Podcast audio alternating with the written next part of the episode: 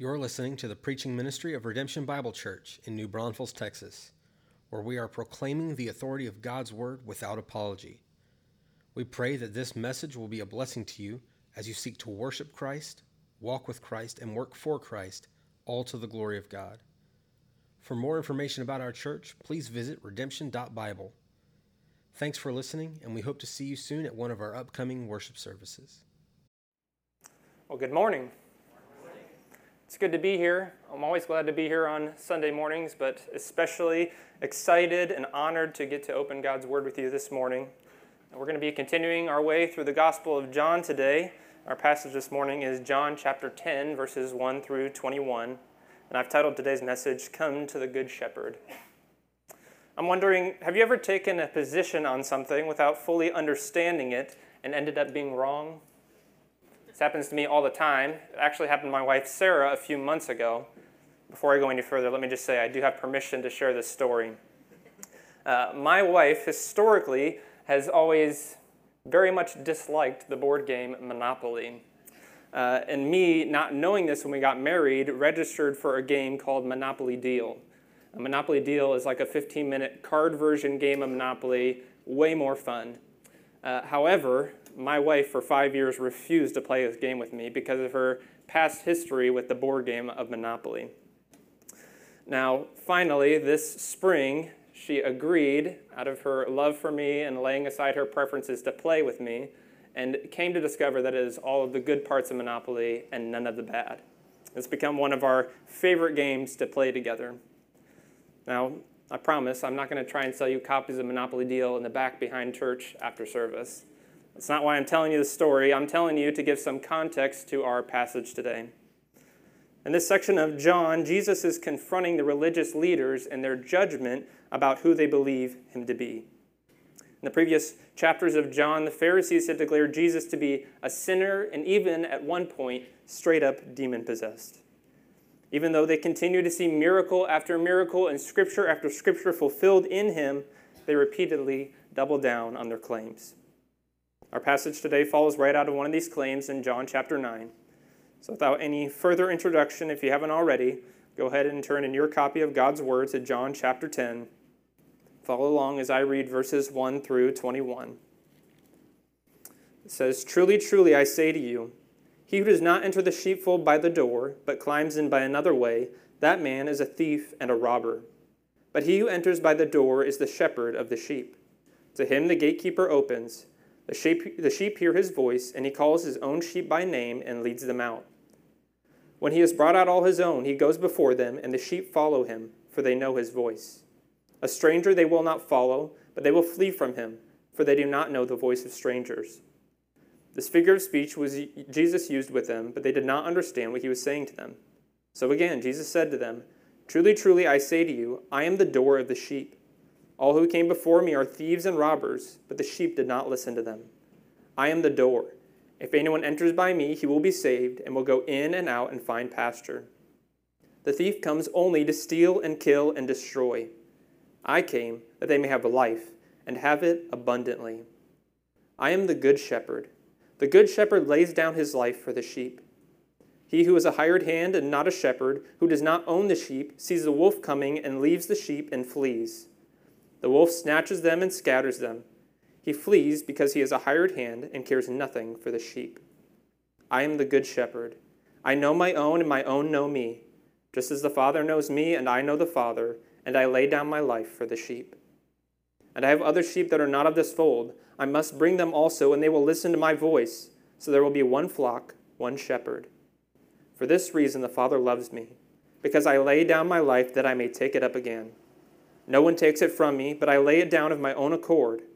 I have authority to lay it down, and I have authority to take it up again. This charge I have received from my Father. There was again a division among the Jews because of these words. Many of them said, He is, has a demon and is insane. Why listen to him? Others said, These are not the words of one who is oppressed by a demon. Can a demon open the eyes of the blind? This is God's word for God's people. If you're like me, then this passage is very familiar and very comforting. There are many sweet truths in this analogy that Jesus is giving But it may come as a surprise to learn that it isn't always received so well, either now or 2,000 years ago. We're going to see that this word picture that Jesus is describing was confusing and even divisive when people first heard it. We'll begin to see why as we continue through these verses. But one thing that we want to keep clear at the front of our minds, the main point this morning is this Jesus cares for his sheep. It's very simple this morning. Go ahead and write it down in your notes. Jesus cares for his sheep. And we're going to see three ways in this passage that the sheep respond when they encounter the love of this caring shepherd. So here's the first way the sheep follow the voice of the shepherd. Follow the voice of the shepherd. Said earlier that in this passage, Jesus is talking primarily to the Pharisees and addressing their claims about who Jesus is. There are generally two responses that people have when they encounter Jesus in the Bible. Either he is a sinner who must be silenced, or he is God and deserves our worship. We saw this contrast so clearly laid out in chapter 9. Verse 24 of chapter 9, after Jesus had healed the man who was born blind, the Pharisees make their position clear when they say, speaking of Jesus, We know this man is a sinner. Then a few verses later, the blind man reveals his belief in Jesus and he immediately worships him. These two responses are what Jesus is addressing in the first six verses of John chapter 10. Before we go any further, though, we need to explain some of the context to Jesus' analogy. See, to Jewish people, shepherding was a common profession, and the details of the job would have been widely known and understood. But I'm not a shepherd, so I'm pulling most of my understanding from Fred Wight's Manners and Customs of Bible Lands. Shepherds in Bible times were nomadic people, wandering throughout the countryside looking for good green grazing land for their flocks. However, in the colder winter months, they would keep their sheep in a community sheepfold located near their village with the sheep from all the other uh, shepherds in the area.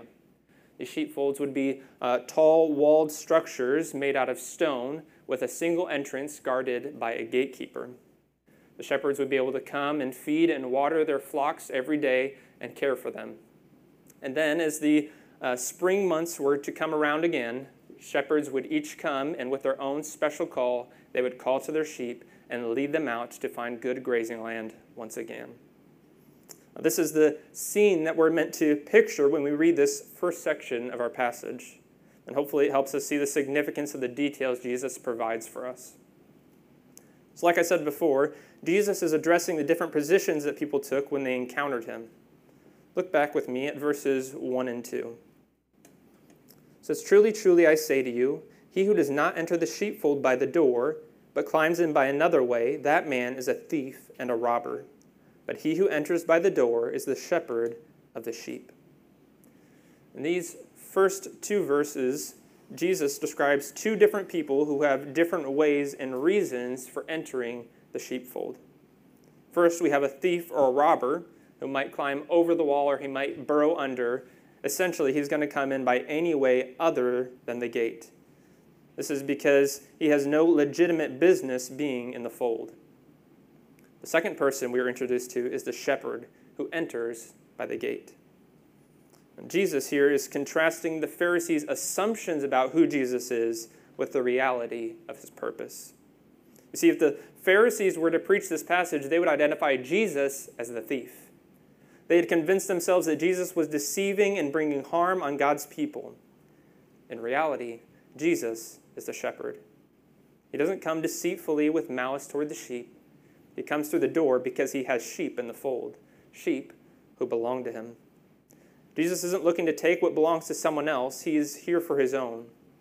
It says right here in verse 3, speaking of the shepherd, to him the gatekeeper opens, the sheep hear his voice, and he calls his own sheep by name and leads them out.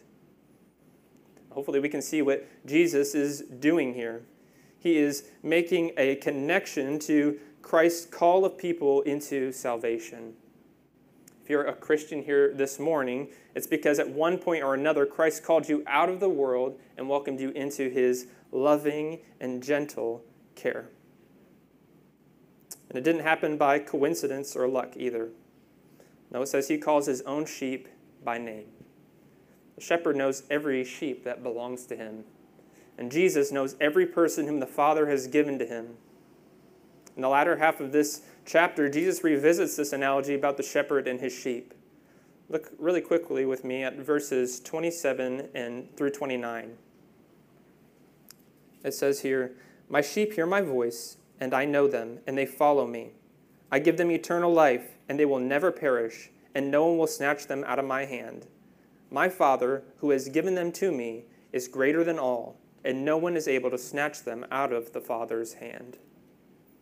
See, the, get, the sheep are a gift from the Father, and Jesus is not going to leave a single one in the fold. Now, we've seen Jesus doing this all throughout John. He is intentionally and personally calling his people to follow him. This is why in chapter 9, when the Pharisees slandered Christ, the blind man worshiped instead, because he was a sheep. And he had heard the voice of his shepherd, and he couldn't help but obey his call. See, the sheep know their shepherd. They've been waiting for him to come, and now that he has come, they are ready to follow him wherever he would lead. Now, Jesus isn't the only one, though, in this passage calling sheep. In verse 5, Jesus identifies strangers who are also calling, but it is clear that the sheep will not listen to them. There is only one voice that can draw them. There are no shortage of people looking to gather a following for themselves, people who want authority, influence, and praise. But Jesus won't compete with these false shepherds or strangers. Jesus, once again, here directly refers to the Pharisees, for it was the Pharisees who were trying to pull people away from following Christ. Still, their efforts were in vain. The sheep are not confused or tricked by the call of strangers. Jesus' voice is captivating to his sheep. It's enticing like a pool of clear, cool water. They are secure in the familiarity of their shepherd's call, and no stranger can lead them away. So, how can we find this kind of secure confidence as we follow Christ? How do we know that we're actually following the Good Shepherd and not a counterfeit? Well, just like for the sheep, it is a matter of knowing his voice. We may not have an audible voice speaking to us, telling us what to do at every turn in life, but we do have preserved for us the very Word of God. This is where we hear from our shepherd. This is where he speaks to us through these words written on these pages. That's why, as Christians, we put such a high priority on reading this book regularly. It's important for us to become familiar with what is written in these pages so we wouldn't be so easily led off course and astray. As we spend regular time reading and listening, we grow in our discernment of what is good and right and true because the voice of Christ is becoming more and more precious to us all the time. And there are still strangers in the world today looking to pull sheep away from the shepherd. Anyone from Instagram influencers to political commentators and life coaches, and even some so called Bible teachers. Individuals who want to steal away your focus from following Christ. But our defense is in knowing our shepherd. Are you prioritizing regular time in the Word? Time listening to your shepherd? Not because you have to, but because His Word is refreshing to your soul. If we're going to follow Christ faithfully, then His Word needs to be our guide. Now, maybe you have never been drawn to believe the words of Jesus before. Whether this is all completely new to you or you're just for the first time feeling drawn to trust that Christ came to save you out of the world. If that's you today, then Christ is calling you.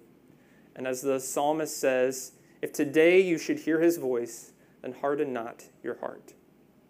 Don't follow in the steps of the Pharisees and continue to harden your heart to the testimony of Jesus and the salvation that he freely offers.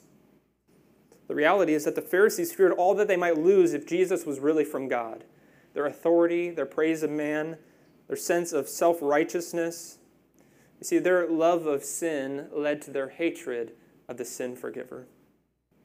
And you might be thinking right now about all the things that you might lose if you were to follow the voice of Christ. The possibility of losing relationships or respect. following Jesus means leaving behind sins, sins you might not want to give up, sins that maybe you still find comfort in. In the, in the analogy, the sheep lived in this large walled sheepfold, protected by a gatekeeper where they were fed and watered every day. Yet the voice of the shepherd was so sweet that they were willing to leave it all behind and follow him to a place filled with danger. But they follow because being with their shepherd is worth it. See, Jesus is better than all these things that give us a feeling of normalcy and security. He's better than our routines and comforts. And as you follow him, you begin to see that life with the Good Shepherd far exceeds anything that you would leave behind. Maybe you've already been following Christ for a long time, and you just need to be reminded how much the shepherd cares for you. Sometimes it can feel like you're just a number in a huge crowd, and there's no way that the shepherd notices me or has time for me, thinking that he can't possibly be concerned with the burdens of my life. Remember what verse 3 says? Says, He calls his own sheep by name. He calls you by name. And it's not like he found a Wikipedia article about you and skimmed it over real quick. You know, Paul, Paul, Paul Polson, born June 26, 1998, or Richard and Deborah Polson. No. Although he does know every detail about your entire life, when it says he calls you by name, it is revealing the intentionality of his love for you. You are special to him, a beloved sheep. I love the way that it's worded in the hymn, He Will Hold Me Fast. It says, We are precious in His holy sight. It's so good. If you are His, then you are precious to Him. Treasured, loved, chosen. This holy and sovereign, righteous God looks at you and says, Precious child. Remember, He didn't call you by accident. He intentionally set His love on you, and you will never be neglected by Him. Could we have a better motivation to follow Him than that? Christ is abounding in steadfast love and a worthy shepherd to follow. So, what can we expect will come from following this shepherd? What is it like, and where are we going, and how do we get there? Well, verses 7 through 10 tell us. Here's our second point this morning The sheep enter the door and live. Enter the door and live. Now we're picking up in verse 7 here, but if we look back for a second to verse 6, we will notice that Jesus' audience was confused by his analogy about the shepherd. And now in these verses, he begins to compare himself to a door. So what's happening here? Is Jesus just scrapping his original analogy about the shepherd because it was too confusing? Or maybe he's just a little off his rocker and forgot what he was talking about 10 seconds ago? I don't think so. What Jesus is doing here actually perfectly fits with his shepherd analogy. Isn't changing the analogy at all, just giving a different perspective to provide some clarity. See, for the majority of the year, when the shepherds would be leading their flocks outside of the city, they would make simple, temporary sheepfolds out of rocks or brush to keep the sheep corralled at night. In order to protect the sheep, the shepherd would sleep inside the pen with the sheep, oftentimes right in the doorway. The shepherd would be a door for the sheep. This served two purposes. First, any animal that wanted to come to get some lamb chops for dinner would have to pass the shepherd first. He was the frontline defense against anything that wanted to bring harm to the sheep. Secondly, the shepherd door was a way for the shepherd to keep the sheep contained. Sheep weren't able to wander off on their own to look for grass to feed in the middle of the night. There were too many things that could go wrong if the sheep were to be left unattended. And it was the job of the shepherd to mediate the coming and the going of the sheep so that they could be cared for and protected. I imagine many of you lock the front door to your house for the same reasons. You probably do it to keep out intruders, but for those of you with little kids, maybe even more so, you lock the door to keep them inside, right? You don't want little Timmy deciding he wants to play Hot Wheels in the middle of the street at 2 in the morning. You lock the door to protect by keeping in those who belong and keeping out those who don't. And that is the role of the shepherd door. He is a protector of his flock. He provides safety and security. So, what is Jesus really saying here? What does he protect his people from? The answer is in verse 8, where Jesus once again mentions the thieves and robbers. You can picture a thief at night sitting on the outside of the fold trying to call a sheep to come near so that he could snatch them. We know the intention of the thieves. What does it say in verse 10? The thief comes only to steal and kill and destroy. The thief described here represents anyone or anything that stands in the opposition to the well being of our souls. Jesus is clear throughout this passage that there is a tremendous amount of opposition for the sheep. It seems as if there is no escape from those who desire their destruction. from thieves, robbers, false shepherds, and wolves. It's dangerous out there for a sheep. Likewise, there is no shortage of weapons that the enemy might use to try to steal our joy, kill our hope, and destroy our salvation. He wants so badly to get you to forsake your shepherd, but there is one thing standing in the way, and it is no small thing the promise of the shepherd. What does verse 9 say? I am the door. If anyone enters by me, I will try my very best to keep him safe. Is that what it says? No. If, he if anyone enters by me, he will be saved. This is as sure of a promise as can be made. If he said it, he will do it. The sheep are perfectly protected when they enter through the door. Notice, though, that the promise is not for everyone. It says, if anyone enters by me. This is the same point Jesus is making in John 14 when he says to Thomas, I am the way and the truth and the life. No one comes to the Father except through me. It's Him and only Him. There is no other door, no other way. No other spiritual guru, no amount of humanitarianism or good intentions will get you into the fold where you will be safe. There is one door, and His name is Jesus. And it's not just safety from harm that He gives His sheep, He gives life both by protecting and providing the second half of verse 9. They will go in and out and find pasture. And again at the end of 10, in contrast to the thief who only wants to steal and kill and destroy, Jesus says, I came that they may have life and have it abundantly. The abundant life Jesus is talking about here isn't about having more money or a bigger house or personal fulfillment. See, all the money in the world is of no benefit to our eternal souls if we have entered the door, if we are part of the fold of God, then we have every spiritual blessing in the heavenly places, as Paul says in Ephesians 1. Christ is our keeper, our comforter, our companion, our counselor. He is our center. He is everything. He himself is everything our souls need to be satisfied and filled. He is our portion forever, our everlasting desire. If we are with the shepherd, we are safe and we are fed. Anyone who wants life for their soul must enter only by Jesus. If you would wholly trust Jesus as your only way to life, then he will give it to you in abundance. See, he satisfies the hungry. Beloved, enter the door and be saved. There is no other door that you can enter and find life. The New Age doesn't save, Buddhism doesn't save, Mormonism doesn't save, being accepting doesn't save, kindness doesn't save, your parents don't save, and charity doesn't save. There's only one door, one way that saves. You must enter Christ and you will receive life. With Him, you will be protected from death, and He will give you all that you need to endure in the faith. Now, I don't want to discount the fact that it doesn't always seem like we're frolicking through beautiful green pastures. Maybe you had expectations that life was going to be relatively easy, that you're always going to have this perfect, joyful outlook on life. But as you walk with Jesus, you realize that there are lots of times where it doesn't feel like you're living the abundant life in this passage at all. It feels more like you're walking through the valley of the shadow of death.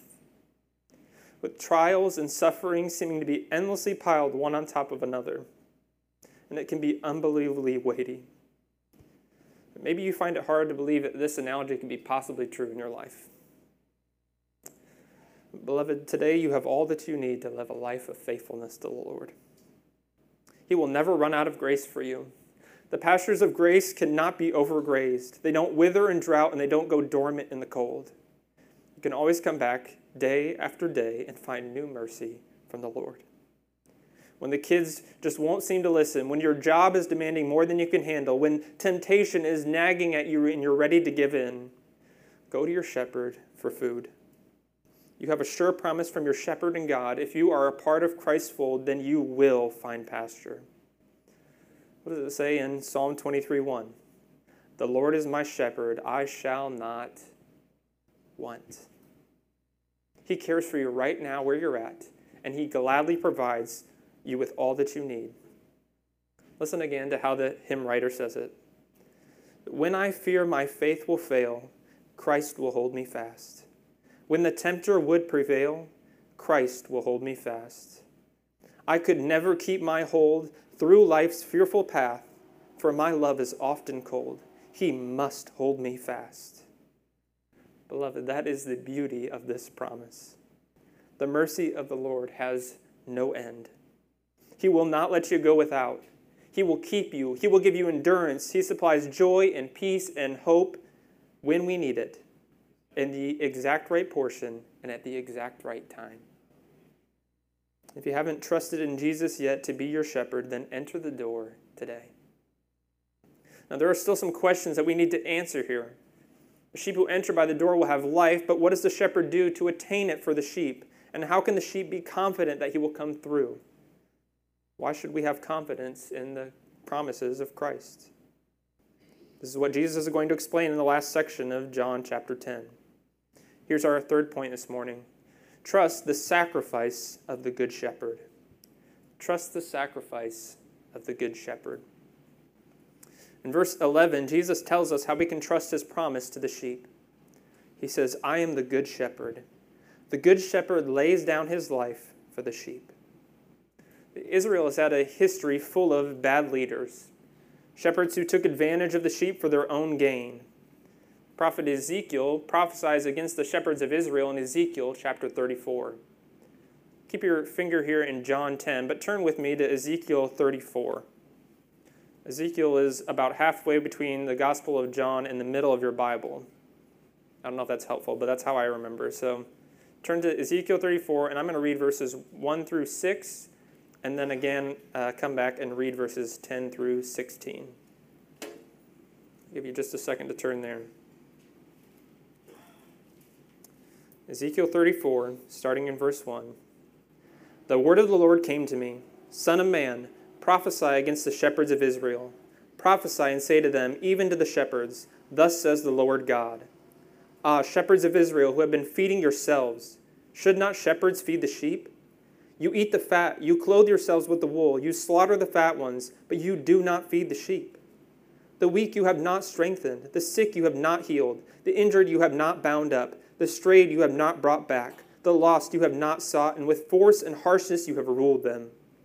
So they were scattered, because there was no shepherd, and they became food for all the wild beasts. My sheep were scattered. They wandered over all the mountains and on every high hill. My sheep were scattered over all the face of the earth, with none to search or seek for them. These leaders that the Lord is condemning through Ezekiel had no compassion for those whom they were over. They were exploiting the sheep for their own gain, and the Pharisees were just the latest version of this. Speaking about the Pharisees, Jesus says in Matthew 23 they tie up heavy burdens, hard to bear, and lay them on people's shoulders but they themselves are not willing to move them with a finger. I think it's clear that those are bad shepherds. Shepherds who don't even care about their sheep. Shepherds were always only looking out for their own interests at the expense of the needy. This is Israel's history, though. This is sadly what they were accustomed to. But this makes Jesus' statement here all the more wonderful. I am the good shepherd. You've had too many bad shepherds to keep track of, but now there is a new shepherd, and he is good because he is God. Look back at Ezekiel 34. I'm going to read verses 10 through 16, where we get a response from the Lord to these wicked shepherds. Starting in verse 10, it says, Thus says the Lord God Behold, I am against these shepherds, and I will require my sheep at their hand and put a stop to their feeding the sheep. No longer shall the shepherds feed themselves I will rescue my sheep from their mouths, that they may not be food for them. For thus says the Lord God Behold, I, I myself will search for my sheep, and will seek them out. As a shepherd seeks out his own flock when he is among his sheep that have been scattered, so will I seek out my sheep, and I will rescue them from all places where they have been scattered on a day of cloud and thick darkness. And I will bring them out from the peoples, and gather them from the countries, and will bring them into their own land and I will feed them on the mountains of Israel, by the ravines, and in all the inhabited places of the country. I will feed them with good pasture, and then the mountain heights of Israel shall be their grazing land. There they shall lie down in good grazing land, and on rich pasture they shall feed on the mountains of Israel. I myself will be the shepherd of my sheep, and I myself will make them lie down, declares the Lord God. I will seek the lost, and I will bring back the strayed. I will bind up the injured, and I will strengthen the weak, and the fat and the strong I will destroy. I will feed them in justice. What a contrast. This is a good shepherd. One who gathers instead of scattering, one who feeds instead of stealing, one who is just and not wicked. This is the shepherd Israel was waiting for, when the Lord himself would come and lead and care for his people. Jesus is saying, I am the good shepherd, the awaited one, a shepherd who would finally love the sheep and give up himself for their good. He cares for his own, even to the loss of his own life the shepherd loves his sheep to the utmost, unlike the description of a hired hand in the next few verses of John chapter 10. The hired hand leads the sheep until the point that it would cost him. He is there solely for profit, and therefore he will flee at the first sign of danger, leaving the sheep to fend for themselves and ultimately die. Again, we can see the connection to the Pharisees here. Pharisees used their position for personal gain without any care in the world for the needs of the people. They didn't have love for people. They loved what they could gain from them, but not for the people themselves. Look at verse 13. He flees because he is a hired hand and cares nothing for the sheep. The Pharisees didn't care about people, they cared about money and praise. The people were merely a means to an end. But Jesus is so very different. He knows his own, and they know him. There's a special relationship here one that Jesus is willing to die for. Many of us are probably familiar with this idea of knowing in Scripture.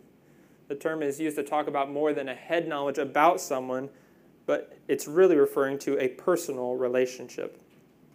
Like a shepherd who spends all of his time with the sheep. Jesus takes this concept to a whole new level here, though. Look at verses 14 and 15. It says, I am the good shepherd. I know my own, and my own know me just as the Father knows me, and I know the Father, and I lay down my life for the sheep. Just as the Father knows me, and I know the Father. Wow, that is a mind blowing statement. Jesus relates his knowing of the sheep to his knowing of the Father. And how great is the love between the triune God?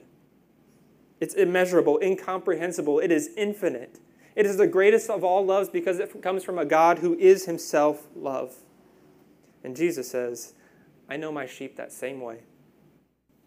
There is so much wrapped up in this single phrase that we could never really mind its depths in this lifetime. But what is clear is that Jesus' love for his people is far greater than we could ever comprehend. His love is perfect and unchanging. The shepherd is abounding in love for his sheep. He is one who the sheep can gladly trust and follow. And this goes for all of his sheep those in the fold and those who are still being called, sheep from outside of the fold.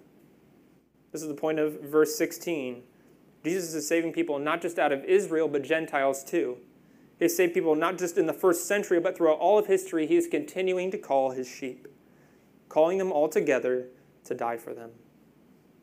Five times in this passage, Jesus says he lays down his life. He gives it up willingly for the good of his sheep, of all of his sheep. It's a common opinion today that Jesus' death on the cross was merely a tragic accident, claiming that Jesus came to love and give good moral teaching, but that he got caught up in the middle of political and religious tensions and simply became a tragic casualty. He certainly did not come intending to die. Now, this passage here should dispel any such foolish notions. I lay down my life for the sheep. In verse 18, he says, No one takes it from me, but I lay it down of my own accord. This was his plan. At any moment on the way to the cross, he could have called legions of angels to pull him out, but he didn't because he intended to die. It was his plan because it was the only way to save his sheep. He refused to abandon them because he loved them, even as he loved the Father and the Father loved him. He was determined to save them, even to the point of dying. Now, if a shepherd dies saving his sheep, we might think, well, that's good and all, but what now? What happens when another band of robbers or another pack of wolves come? The shepherd is dead. You can't do much to protect sheep when you're dead. You may have bought some more time, but I suppose that's all that we can expect from a shepherd. I suppose he tried his best. But Jesus is no ordinary shepherd, is he? An ordinary shepherd has authority to lead and care for his sheep. The good shepherd, however, has all authority. He not only exercises authority over his sheep, but over life and death. He tells death when it may have his life, and he commands death to give it back.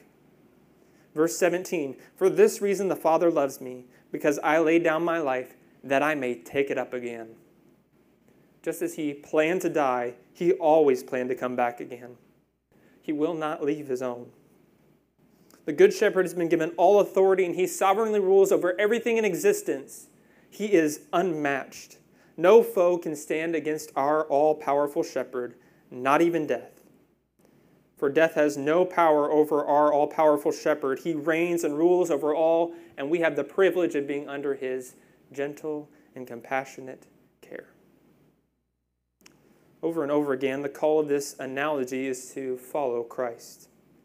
Follow him as the good shepherd who knows you, who cares for your soul, who provides for your every need, who loves you enough to lay down his very life.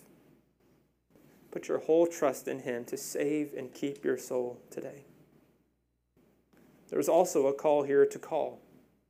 Probably like, is he okay? Yes, there is a call to call.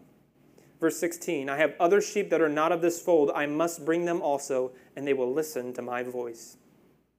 You see, the work is not done. There are still sheep who have yet to hear the voice of their shepherd. People who are around us every day, people who don't know that they're sheep in Acts 18, verses 9 through 10, after Paul had been witnessing to the Jews in Corinth with little success, we read that he was ready to wash his hands and be done with them. But the Lord says to him, Do not be afraid, but go on speaking and do not be silent, for I am with you, and no one will attack you or harm you, for I have many in this city who are my people. Paul's ministry for the Jews in Corinth wasn't over because Jesus still had people in that city people who needed to hear the gospel. They needed to hear their shepherd call. You better believe that he has people in this city too. He has people at HEB and Das Rec, people at Landa Park and Canyon Middle School. Has people living on your street and in your apartment complex. You might even have people living in your own home. And we get to tell them. See, he's not going to leave them. If they're his, then he will gather them. But we get to tell them about the shepherd who doesn't exploit his sheep, the shepherd who would willingly die for them. We get to call them to follow him with us. See, his sacrifice is sufficient to save us, and his resurrection is a guarantee of his care for us. He did not leave you by staying dead, and he will not leave you even when you yourself face death. Even death will not separate you from the love of Christ. Tim Challies wrote this book called Seasons of Sorrow after the unexpected death of his 20 year old son, Nick. In this book, he writes a poem modeled after the classic by John Donne called Death Be Not Proud. Listen as I read a section from this poem. He writes Death, though you may think you are a master, you are but a servant. Though you may think you are mighty, you have only the limited shreds of power that God has granted you. Though you may think you are scary, I laugh in your face. You may be convinced that because you have walked this earth since the days of the garden, you will walk it forever. But listen, and you will hear that the clock is ticking. Look, and you will see that the sands of time are sinking. Think, and you will know that your doom is fast approaching. For to the same degree that the death and resurrection of Jesus Christ guaranteed the lives of those he loves, it guaranteed your demise. Beloved, are you sorrowful, burdened, fearful this morning? Take heart. The Good Shepherd has defeated death. Christ's victory over death ensured our own. We will feast in the green pastures beside our shepherd forever. This is the care that Jesus so graciously provides to his sheep. Now, if you're observant, you'll notice that there are still three more verses in this passage. Here at the end of the passage, we get to take a step out of the analogy, and we actually get to hear the response of the crowd who had heard it. Let me read these last verses and close with one final observation. Starting in verse 19, it says, There was again a division among the Jews because of these words. Many of them said, He has a demon and is insane. Why listen to him? Others said, These are not the words of one who is oppressed by a demon. Can a demon open the eyes of the blind? You see what's happening here? It's exactly what happened in chapter 9 that we talked about at the beginning. Here again, we get two opposing responses to Jesus' teaching those who have hard hearts and reject Christ, and those who cannot deny their shepherd. He is undoubtedly the good shepherd. I pray that this would be known by each person in the room today. Would you pray with me? God, we thank you. Thank you that you sent Christ. That you sent Christ to be our shepherd, and to come and to love for us, to care for us. God, that you did not abandon us when we faced death, when we faced sin every day. God, you gave us an escape. You gave us a way out through Christ, through his perfect life, the life that we were supposed to live and could not, and through his sufficient death on the cross, the death that we deserve to die. Lord, thank you. Thank you that you have called us into your fold to save us, save us out of the world. Christ, we need you. We need you this morning. We need grace and mercy, and we come to you asking for food. Would you give it to us in abundance? We need help. You know, life in this world is hard, and uh, without you, it's impossible. So we come before you, needy, needy, asking our shepherd, would you lead us? Would you give us strength and endurance and peace? God, today, this week, and throughout.